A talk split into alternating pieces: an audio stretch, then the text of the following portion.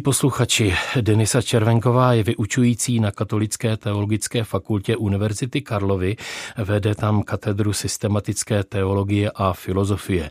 Ono to vypadá hrozně vznešeně, ale my se sestrou Denisou chceme hovořit o tom, co to znamená být zasvěcenou osobou. Třeba se dostaneme, jak to bylo kdysi, jak to je dnes. Moc vás vítám, sestro Deniso.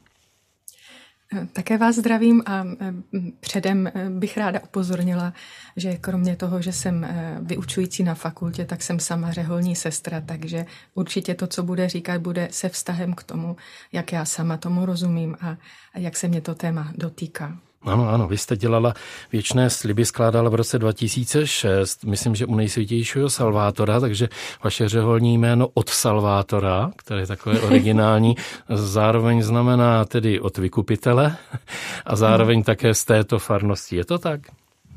Eh, ano, ono to vzniklo trošku omylem, protože naše sestry eh, mají vlastně původ eh, v Itálii a když eh, pro ně tam není rozdíl mezi eh, jménem Salvátor a Spasitel, takže když eh, se to pojalo jako kostel od nejsvětějšího Salvátora, tak tam nebylo cítit ten rozdíl, tak mm-hmm. já jsem prostě mm-hmm. spasitelová a zároveň ano, jsem tak trošku mhm. salvátorská. Takže salvátor i redemptor.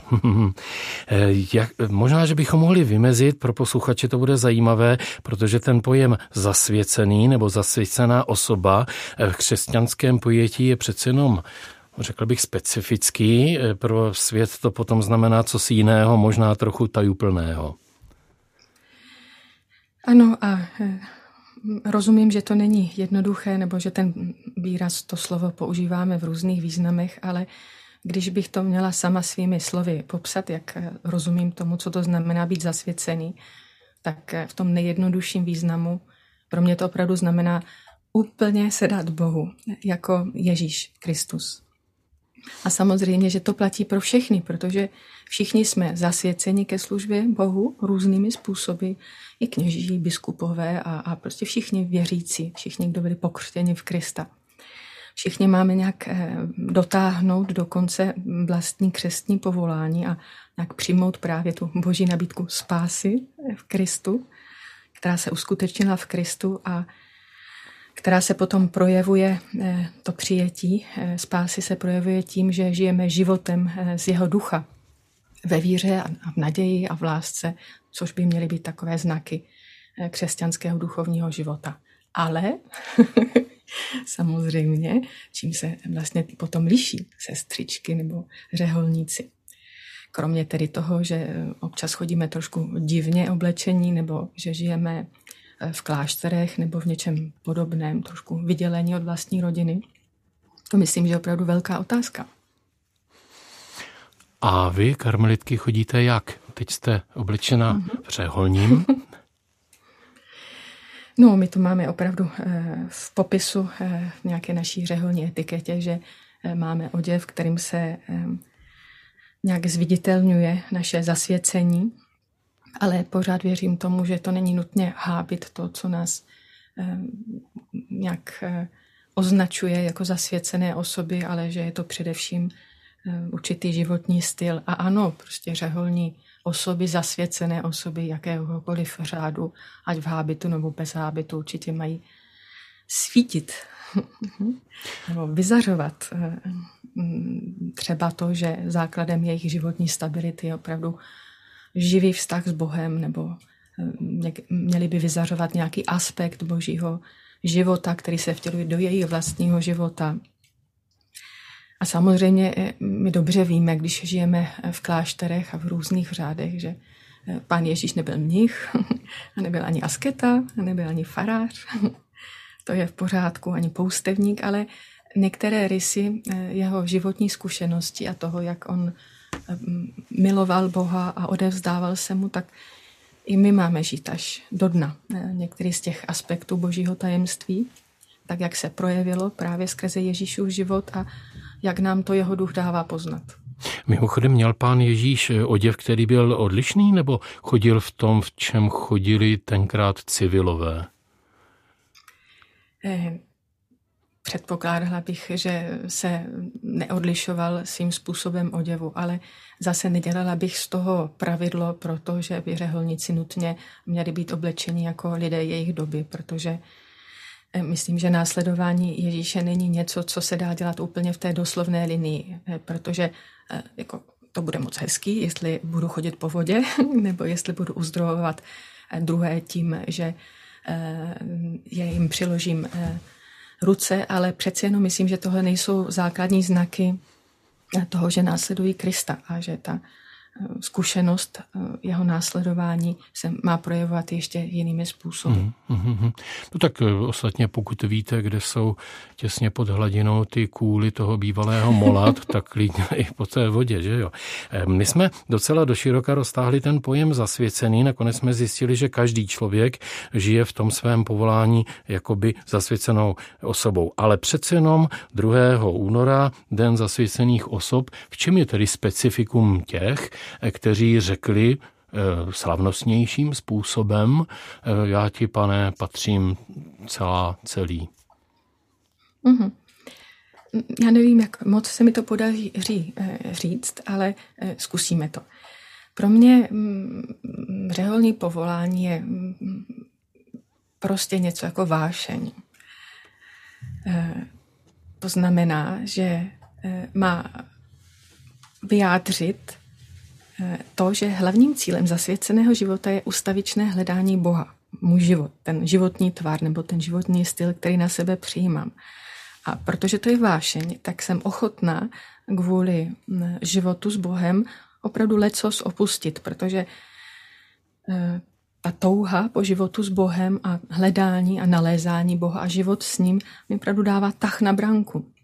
A zároveň, když říkám, že řeholní život je vlastně vášeň, tak eh, tím říkám, že eh, vím dobře, že ho musím nějak kultivovat, protože eh, je pravda, že když vstupujeme do klášteru, tak my máme nějakou představu o tom, co to vlastně správný řeholní život je. Já jsem karmelitka, tak taky jsem měla nějakou představu o tom, co to znamená být karmelitka. Tuhle představu jsem se urputně snažila uskutečnit a opravdu dlouhou dobu mi trvalo, abych eh, přijala nějakou tradici a abych eh, přijala to, že eh, můj život v následování Krista na způsob Karmelu v té aktivně kontemplativní podobě, ve které žiju, prostě vypadá tak jako ta realita, která mě vychází vstříc a že si nemusím vyfantazírovat a prostě konstruovat jenom podle svých představ, ale že opravdu musím naslouchat duchu. A zároveň Mám dojem, že právě řeholníci, eh, a je to jedno, jestli mm, řeholníci kněží nebo bratři nebo sestřičky, prostě zasvěcené osoby jsou tady od toho, aby byli experty na duchovní život. O tom jsem opravdu pevně přesvědčena. A to proto, že eh, během eh, toho našeho zasvěceného života máme taky za úkol sbírat cenné zkušenosti, s Bohem a se životem jako takovým. Máme je taky nějak promýšlet to, co žijeme a, a sdílet je s druhými. Eh, můžeme je taky nějakým způsobem inspirovat. Jeden eh, můj duchovní doprovázející často říkal, že vždycky máme dávat příklad třeba ten odstrašující, protože se taky učíme prostě z vlastních chyb a řády opravdu nejsou eh, sbírkou dokonalých lidí. A když se mluví o dokonalosti v souvislosti třeba s řeholním životem, tak Mám ráda Terezi Avilskou, která mluví o cestě dokonalosti. Že to je cesta, na které jsme a že to je dokonalost, eh, dokonalost lásky. Ale prostě nějaké zkušenosti bychom měli mít a, a věnovat jim pozornost. A tou první zkušeností podle mě je opravdu hluboká zkušenost s Bohem. Zkušenost společenství s Bohem, ale a právě to, co nám ukazuje ta realita života v řeholním společenství, je, že ta sebou taky nutně nese život ve společenství s druhými lidmi a tudíž eh, nějakou zkušenost zápasu o duchovní svobodu, eh, o očistu srdce a že to je prostě důležitá složka řeholního života a také té zkušenosti, kterou, kterou v něm děláme. Učíme se vlastně dívat se na to, co nám pomáhá k tomu, abychom opravdu eh, stavěli zdravý duchovní život, používáme takové ty klasické nástroje, jako je modlitba, život liturgie, nebo opravdu společenství s druhými práce, služba, že? A taky se učíme vždycky z té doby, ve které žijeme, protože každá doba má nějaké svoje nějakou svoji spiritualitu, tendence, nějaké nástroje, které více používá, krom těch, které jsou mm, opravdu ty stabilní. No, tak to si myslím, že mhm. Opravdu patří k řeholnímu životu, že bychom je měli tyhle ty nástroje umět používat a případně je také nějakým způsobem zprostředkovat eh, druhým lidem. Říkáme zasvěcení zasvěcených osob a potom mm. zasvěcení i třeba v manželství. Tam je to skrze svátost manželství, že? Mm. Jo? A teďka e, můžeme si říci, že ten duchovní život zasvěcený je něco víc, jsme k Bohu blíž, nebo jak to je? A my rodiče, kteří vychováváme své děti, to máme nějak jinak, ale asi by se nedalo říct, že jsme dál od Boha nebo blíž skrze ty děti a jejich výchovu. Hmm. Určitě. Myslím, že eh, bylo tady určité období, kdy jsme hodně mluvili o zasvěceném životě a mysleli jsme tím život právě v řádu, takové klasické řeholní komunitě, eh, na základě srovnávání něčeho, co je výš a co je níž. Já to chápu, že když chceme pojmenovat eh, něco, co je typické pro nějaký styl života, následování Krista, takže třeba můžeme použít je to srovnávání, něco je nahoře, něco je dole, více se vydat pro Krista, blíže následovat Krista, ale samozřejmě je to trochu ošemetné. E, myslím, že zrovna žijeme v takové době, kdy e, se e, v praxi opravdu hodně učíme od lidí, kteří žijí v rodinách, co to znamená my, kteří jsme v klášterech, se učíme od lidí, kteří jsou v normálním rodinném životě s dětmi a, a s manželi a s tchýněmi a, a s prací a placením složenek. Jak vlastně zvládnout všechny tyhle ty normální dimenze denního života tak, aby byly opravdu, aby byly opravdu nějak zdravě integrované do eh, života modlitby.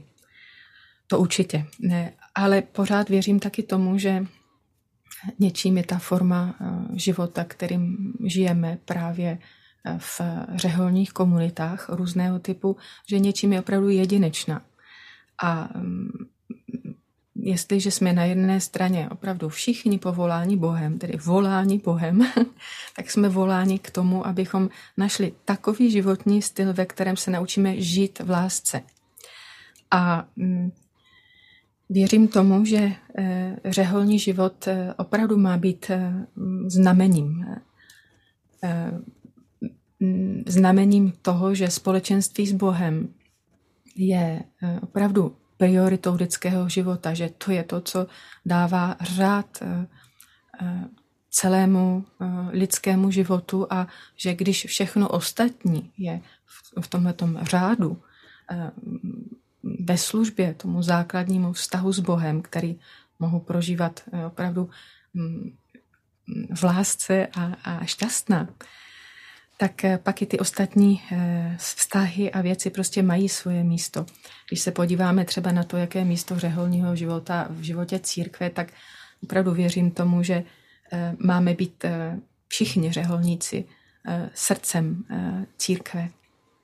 Právě protože srdcem církve má být prostě láska a my máme být jejím znamením. No. A bez toho to, to není možné sloužit eh, v církvi Bohu.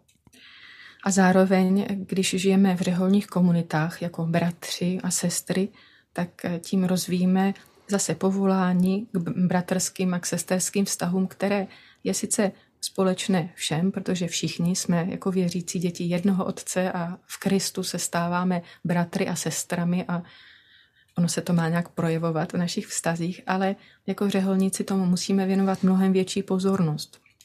A pořád s tím, že vztah s Bohem je absolutní priorita pro každého věřícího člověka a bez toho se prostě nedá žít, na tož v klášteře, bez toho se opravdu nedá žít. to je moc důležité podle mě, protože opravdu řeholní život tady není proto, abychom eh, spolu eh, žili v komunitě nebo abychom spolu lépe konali eh, nějaké dílo, nějakou službu, ať už je to charitativní služba nebo prostě jakéhokoliv jiného typu.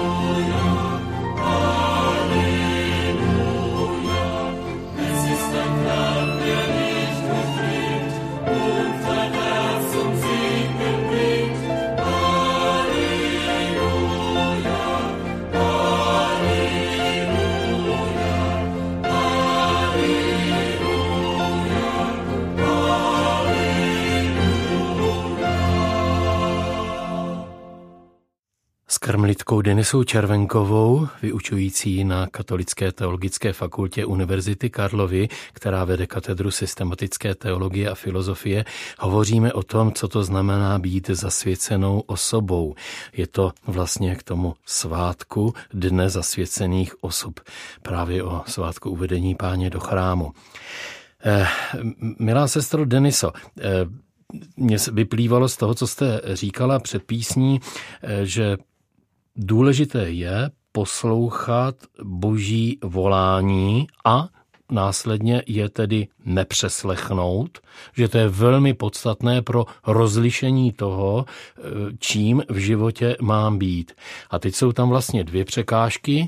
Jednu tvoří chtě nechtě rodina, a druhá je to moje vlastní ujištění, že to není nějaké mé zbožné eh, střeštěné přání, ale že je to docela vážná věc. Nevím, určitě jste se setkala eh, s tím, že eh, rodiče z fajn věřící, praktikující rodiny řeknou, dcerko, my tě máme rádi, víš, že Pána Boha máme taky rádi, ale víš, my chceme vnoučata a my chceme, abychom tě často viděli. A tak my ti přejeme všechno dobré, ale prosím tě, ještě si to radši rozmysli. ano, to je typické samozřejmě. Eh, obojí. Eh, vlastně to, co říkáte, to jsou dvě velká témata, na které je třeba se většinou podívat předtím, než eh, člověk na sebe vezme vlastně takový závazek, jako je zasvěcený život. Dříve, když se chodilo do klášteru, tak no vlastně i dneska se vyžaduje, abyste byl dostatečně zdravý ve všech smyslech toho slova, protože vždycky se vědělo, že to je poměrně náročná eh, zkušenost a že to opravdu asi není úplně pro každého. Mm. Tak toto je třeba si ověřit a eh, je dobré vědět, že na to člověk nikdy není sám, že když eh, mm, máte dojem nebo mm, jste přesvědčený, přesvědčená, že máte povolání k zasvěcenému životu, tak vždycky projdete nějakým obdobím ověřování ať už předtím, než eh, do řádu vstoupíte, nebo i když v řádu žijete, protože dnes je eh, taková tendence posouvat to až na dobu průměrně, neplatí to pro každý řád, ale zhruba asi deseti let předtím, než eh, člověk složí definitivní řeholní sliby, což je, myslím, velký luxus oproti, oproti běžnému životu, kdy se člověk rozhoduje, že si prostě založí rodinu s někým. No. A je to ale podle mě moc důležité, protože eh, opravdu ten životní styl je poměrně náročný a eh, zjistit, že něco je dobré, ale že to třeba nemusí být eh, dobré pro mě, to chce čas. To je jedna věc. A ta druhá věc je samozřejmě spojená s tím, že jedním z těch znaků zasvěceného života mm, od začátku pořád je celibát. To znamená eh, život eh, v zasvěcené čistotě. To je takový důležitý rys a taková konstanta. Během všech těch století vždycky se zasvěcený život spojoval eh, s celibátem v těch hlavních tedy podobách. No. A znamená to, že se svobodně dávám Kristu, abych žila pro něj. To je vlastně i ten význam slova mnich, monachos. Ten, který žije pro Boha, klidně o samotě, ale tím jeho hlavním eh, vztahovým eh, středem, to, k čemu se upíná a ten hlavní vztah, který buduje, je opravdu vztah k Bohu. Proto se taky často vždycky mluvilo o tom, že řeholní život je eh, životem, který je panenským zasvěcením nebo zasvěcením se Bohu ve smyslu, že se stáváme nevěstou slova nebo nevěstou ducha, když si zasvěceme Bohu svůj, svůj život, že tam je ta složka opravdu vztahu, který je eh, velmi osobní a velmi blízký, který navazuji s Bohem. A eh, to je ale něco, co není moc přitažlivé pro, pro rodiče nebo pro člověka, který si třeba který toto, tohle povolání necítí jako svoje povolání tak rozumím tomu, že to může budit obavy, samozřejmě, ale zkušenost, kterou mám, jak se svým životem, tak u lidí, které znám, doprovázím, žijí v řeholích, tak tyhle obavy, které známe od svých rodičů, no, že co se to s námi stane a co bude s těmi vnoučaty a tak, že platí pořád to, co, co Ježíš slíbil, že dostaneme stokrát víc, než, než je prostě to, co jsme opustili a pro mě bylo moc důležité vlastně pozorovat a myslím, že i pro moje rodiče, že když jsem našla svoje místo a když v něm opravdu dokáže žít a dokáže se mu odevzdat v řeholním životě, takže jsem šťastná. A to je nakonec to, co eh, chceme vždycky pro ty lidi, na kterých nám záleží a které máme rádi, abychom viděli, že jsou ve svém životě opravdu naplnění a šťastní. A to je, myslím, to, co může pomoct i rodičům vidět, eh, že eh, možná na jedné straně je to mm, opravdu nějaké zříkání se blízkých vztahů, protože když odcházíte do řeholní komunity, nebo i když se stáváte knězem, tak eh, vaše vazba na tu původní rodinu, ze které vycházíte, bude prostě jiná. To není jako když žijete s rodinou a s dětmi. No, nějak opravdu opouštíte svoji rodinu. Ale Stojí to za to? no, já mohu potvrdit takové jakési zdánlivě sobecké nadsázce. Já jako osminásobný prastrýček velmi rád mm. zajdu za našimi eh, mrňaty a potěším se s nima a pohraju si a tak a potom takové to přebalování, mm. křiky, nemoci, no tak to už nechávám na těch rodičích. Že? Takže ano, jsem stále uprostřed dětí. no a je to krásné. Takže my jsme hovořili o tom jednom vrcholu ke zdolání a to je taková ta instinktivní eh, nevůle rodičů nebo blízkého okolí. Ale to je k překonání. Co ale s tou vlastní vůlí, protože každý člověk se rozhoduje podle vlastní vůle, ale šťastný je, když svoji vůli porovná, srovná s boží vůlí, že pak z toho může být ten výsledek. Tak jak dojít eh, něčeho, co je blízké jistotě, že dělám správný krok, eh, už tedy když vstoupím do kláštera, nebo jsem novic, novická, a nebo už jsem třeba před věčnými sliby. Hmm.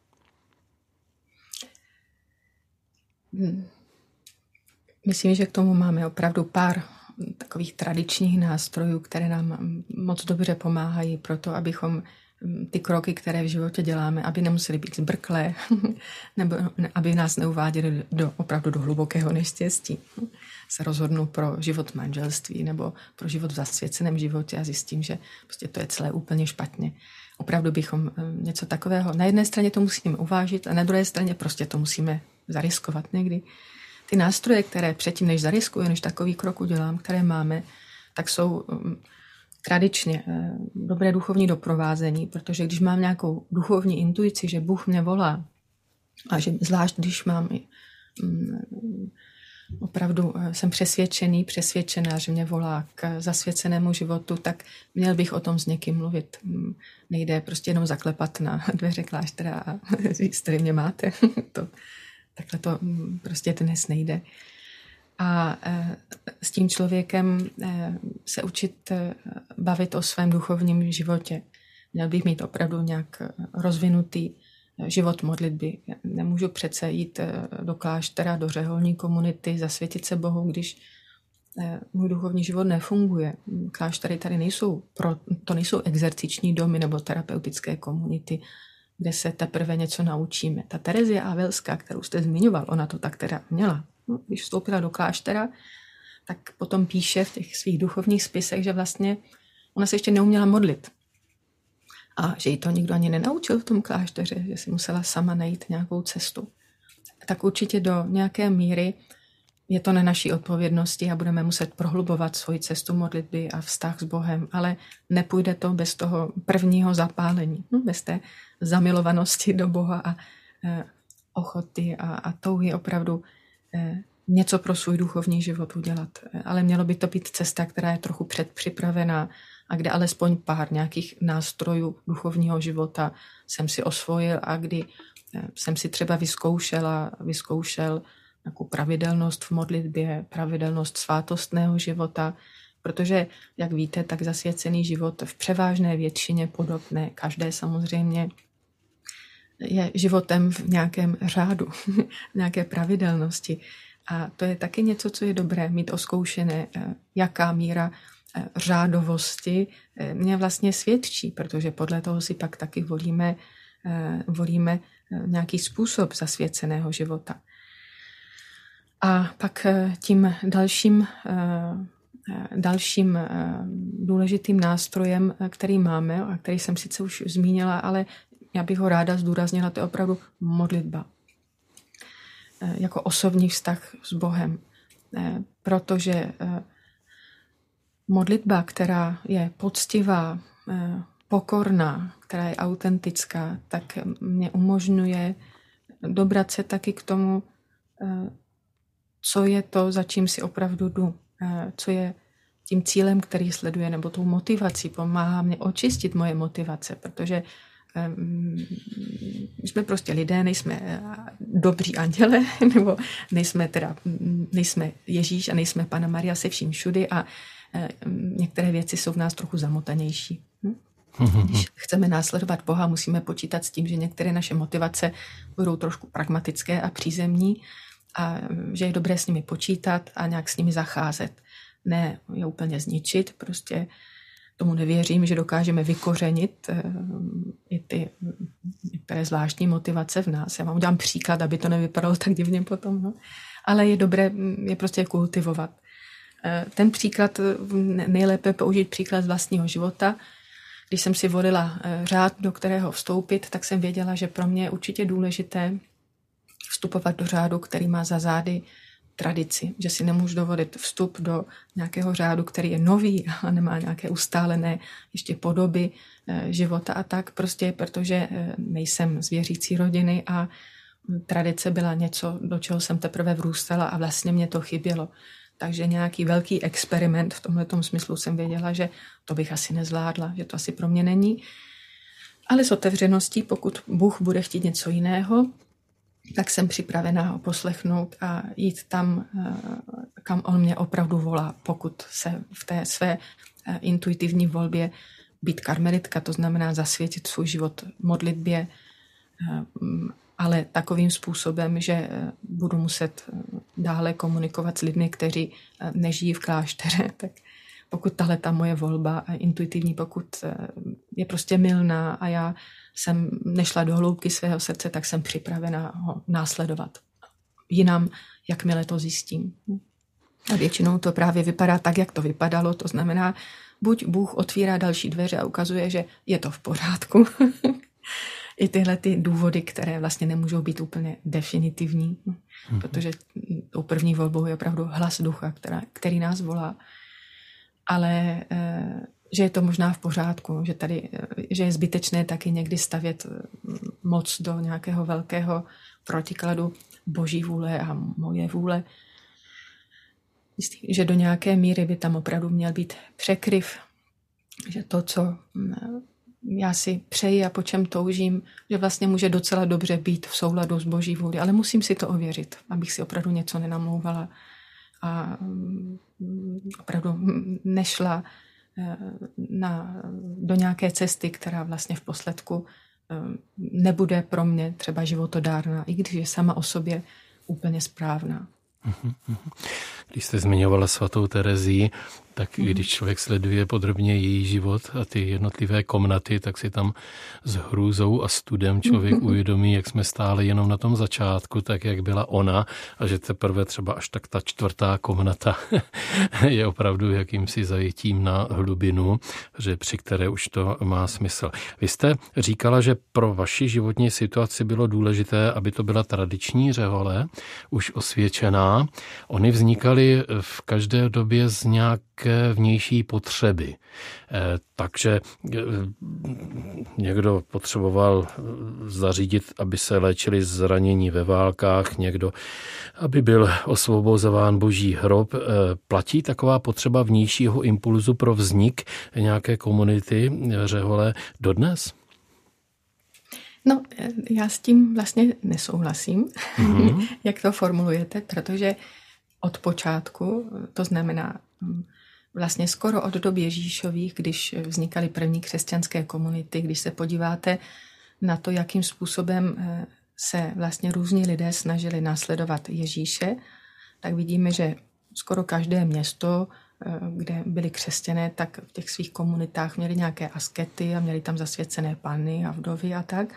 Ale to, co je spojovalo, nebyla ani tak služba druhým, ale byla, nebo té komunitě, ale byla touha po intenzivnějším duchovním životě s Kristem. Mm-hmm. A to je opravdu naprosto zásadní. Taky když se podíváte na podobu eh, zasvěceného života eh, v, vlastně až do doby středověku, tak to, co charakterizuje všechny ty různé mnižské mm, komunity, ať už žili jako poustevníci mm, nebo začali žít tím cenobickým způsobem života, to znamená uprostřed řeholních komunit, tak vždycky to, to hlavní, na co jsou zaměření, je e, žít ve vydanosti Bohu, to znamená e, více Boha poznávat a milovat ho a případně pak udělat něco pro to, aby byl více milovaný a poznávaný i dalšími lidmi, všemi lidmi. Ale to je úplně jiná užitečnost. to neznamená, že nějaká jiná angažovanost nebo služba, že tady nemá svoje místo, ale pořád mi přijde důležité připomínat tenhle ten základní kořen eh, zasvěceného života, protože eh, bez toho bychom právě špatně hledali eh, něco, co jednotí tu různost stylů a podob. Protože máte, samozřejmě máte století, kterým říkáme benediktínská století a století žebravých řádů, nebo teď víme, že v 20. století takové století vzniku různých nových eh, komunit, eh, kde se třeba právě více prolíná laický, takzvaný laický styl života s, s prvky řeholního života a s velkou angažovaností v sociální oblasti, ale to už třeba v 19. století. Ale to je právě něco, co podle mě patří k řeholnímu životu prostě, protože vždycky žijeme v nějaké době, v nějakém prostředí a to volá a chce, abychom vtělili eh, následování Krista do toho prostředí, ve kterém žijeme. Ale to první je vždycky následování Krista. Takže eh, žebravé řády, které kladou takový důraz na chudobu a bratrství, bratrské společenství a třeba schopnost dobře eh, evangelizovat, nebo jak jste zmínil, rytířské řády, vojenské řády, které kladou zase velký důraz opravdu na, na eh, službu eh, potřebným, tak potom zase taky našli nějaké následovníky, nebo ty podoby se rozšířily o to, co známe z 19. století, různé kongregace, které se sebou přinesly opravdu velký důraz na charitativní činnost, ale myslím, že to je pak typické opravdu třeba pro tohleto období. Spolu taky s nějakým rysem spirituality, Eh, která je navázána na v dobrém slova smyslu na lidovou zbožnost. Když se podíváte, jak vypadají dnes naše farnosti, tak jsou do velké míry ovlivněné spiritualitou 19. století, tak jak se s velkou láskou žila v řeholních hrádech. Všechny nejsvětější srdce Ježíšova, adorace nebo věčné adorace, první pátky a tak dále. Nositeli téhle spirituality byly právě řády a kongregace, které vznikaly v 19. století a které tenhle způsob života potřebovali právě proto, že žili ve velkém kontaktu s lidmi ve svém prostředí, kterým sloužili. A tohle byla spiritualita, která byla naprosto ústřední, srozumitelná a důležitá v té době. Ale myslím, že proto je i srozumitelné, proč když se podíváte na tu šíři, na to panoráma různých eh, hnutí a řádů, které vznikají eh, dnes nebo vznikly v minulých desetiletích, tak tam taky vidíte některé eh, důrazy, které zase ukazují na to, že asi potřebujeme být více spjati eh, s spiritualitou, která eh, dbá na to, že prostě žijeme na zemi a jsme, jsme spojeni se zemí a život země je spojený s naším životem a klademe větší důraz na, na nějaké ženské a mužské prvky spirituality nebo Máme tady spiritualitu, která je opravdu mnohem více sociálně angažovaná a nebojí se politické odpovědnosti. Toho tady máme hnutí, jako je třeba Comunione Liberazione a tak dále. A nebo hnutí, která eh, se novým způsobem a i podobě různých komunit, i mnižských komunit, které se vrací k té linii eh, kontemplativně mnižské. Když se podíváte na eh, bratrstva Jeruzalém nebo Eh, takzvané betlémské mnišky, ale i některé větve třeba benediktínského hnutí, tak vidíte, že eh, tady pozorujeme opravdu velmi silný návrat eh, taky k té klasické kontemplativní tendenci, kterou prostě vidíme v těch řádech, tak jak se rozvíjely od prvních staletí po Kristu. Mm. Jen na mátku samozřejmě. Mm. Vy jste vyslovila dvě důležité skutečnosti, které, myslím, pro naše posluchače budou v mnohem i poprvé takto vnímány, že na prvním místě je ta touha po přiblížení Bohu, ta je ta naprosto podstatná. A potom, když z toho vyplyne jakýsi výsledek, já eh, chci sloužit eh, takovýmto způsobem Bohu v těchto mých blížních tímto způsobem, tak to je vlastně výsledek té touhy a jejího zakotvení. A druhá podstatná věc, že se ty plody eh, řeholního života vlastně pomalu prolínají, prosakují do života lajíků ve farnostech, což si mnohdy tedy opravdu neuvědomujeme. Čili i pro mě, když jste to vyslovila, vyslovila tak to bylo takové zaklapnutí do sebe, no jo, teď ono je to vlastně pravda. Kde by se to jinde vzalo? Jo, tady tyhle ty prvky toho, toho intimního života s Bohem, když farnost je něco velmi mechanického, geografického, tady máme kostel, tady máme třeba církevní základní školu hotovo. A co k tomu? Takže díky za to. A chci se zeptat, jak vidíte, jestli dnešní rychlost života lidí ve světě, hluk, bychom řekli hluk světa, brání třeba tady tomu podstatnému rozlišování, kam tedy patřím. Třeba v té situaci manželství je to tak, hele, tak už máme tři děti, tak co kdybychom se konečně taky vzali. Že? Jo, to není nějaká nevůle, ale je to možná trošku předběžná opatrnost, jestli pak s touto ženou vydržím celý život a na druhou stranu nedostatek času zapřemýšlet, jak si zakotvit svůj život. Tak jestli v tom povolání k řeholi, k duchovnímu životu zasvěcenému je také ten hluk překážkou. Nebych tady ráda, ne, teda nerada naopak dělala nějaké eh, velké teorie všeho. Eh, já to prostě nevím. Eh, nějaký vliv toho, že žijeme v době, která je bombardována různými podněty, tak samozřejmě, že to ovlivňuje náš život a mm, všichni konstatujeme větší propojenost a globalizaci a zrychlení a já nevím, co všechno. tak určitě, určitě nejsme Eh, úplně vypojeni ze své doby a je právě paradox, že čím více eh, eh, nějaká skupina lidí se snaží vyčlenit se a separovat se právě od, od spirituality své doby nebo od života církve své doby ve snaze o nějakou jako větší čistotu, větší věrnost Kristovu evangeliu, tak tím častěji se to právě děje v nějakém odporu vůči něčemu. A to je možná škoda, jo? když je to spiritualita jenom odporu jo? vůči společnosti, vůči podobě církve nebo i vůči podobě řeholního života. Prostě to negativní vymezení podle mě nestačí. Nikdy, to je málo. Tak právě proto bych nechtěla eh, odpověď eh, na eh, vaši otázku ve tady tím směrem, no, protože jsme roztržití a, a protože jsme bombardováni různými podněty, tak mm, máme jít více do ticha třeba a, a modlit se. Myslím, že to není tak automatické, že ta cesta vede právě přes přijetí toho, že tak to prostě je. Bůh nás postavil do světa, který je takový teď. A ne mhm. všechno v tom světě je tak, jako žijeme, je v pořádku a prospívá nám. To je samozřejmé, ale zároveň mm, mám přijmout od Boha dar života tady a teď, tam, kde žiju, eh, s lidmi, se kterými žiju, v církvi a ve společnosti, ve které žiju. A to mně přijde klíčové, protože to mě ukáže cestu, jak pronést Kristovo evangelium dál, eh, jakou mám mít podobu, jak ho mám vyjádřit svým životem, jak mám říct evangelium eh, lidem své doby. To mně přijde moc, moc významné.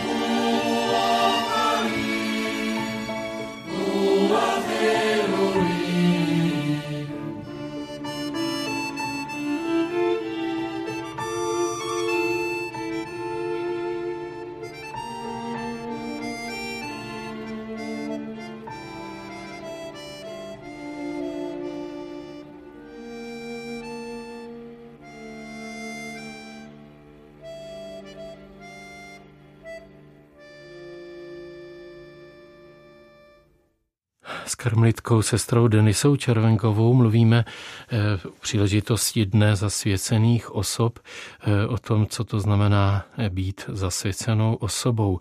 Jak vy, sestro, jako kantorka, dáváte hmm. dohromady život tedy v komunitě a potom tady poměrně náročný způsob fungování na mm, vysokoškolské bázi na poměrně rozsáhlém zařízení, které i spravujete, protože jste, eh, protože jste vedoucí katedry.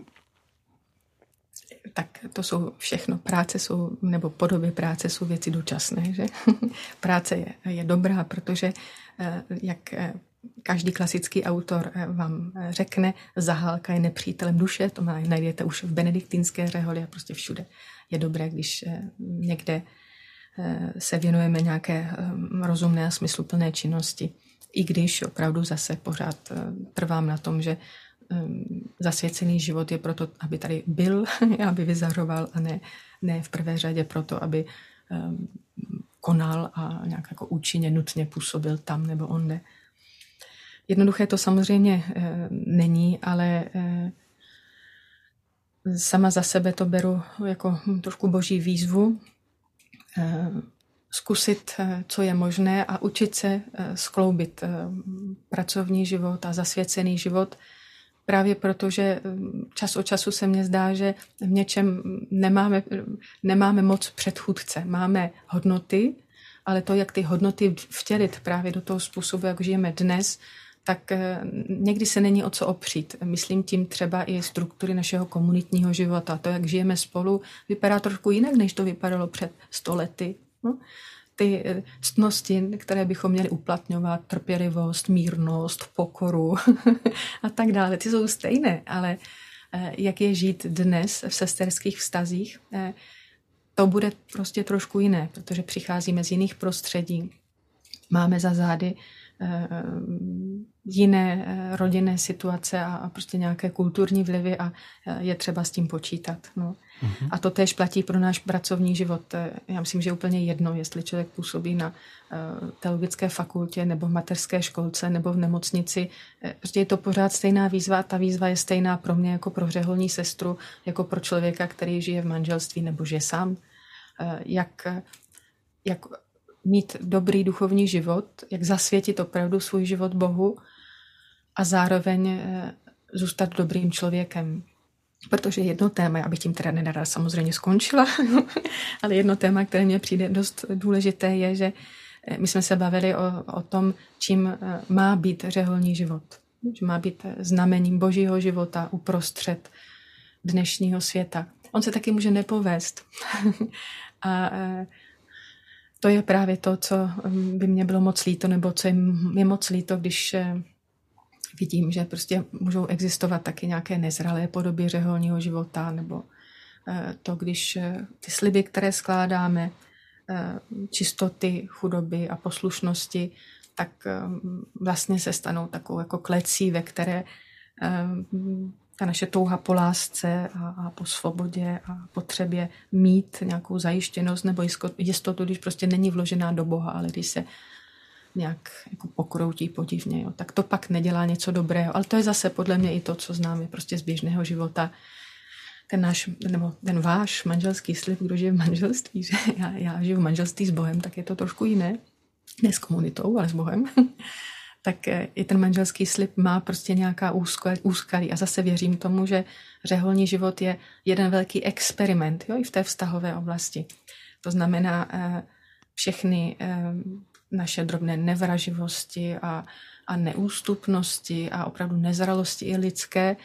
Já nemám žádné alibi, proč s nimi nepracovat. Nemůžu říct, ale děti nebo práce.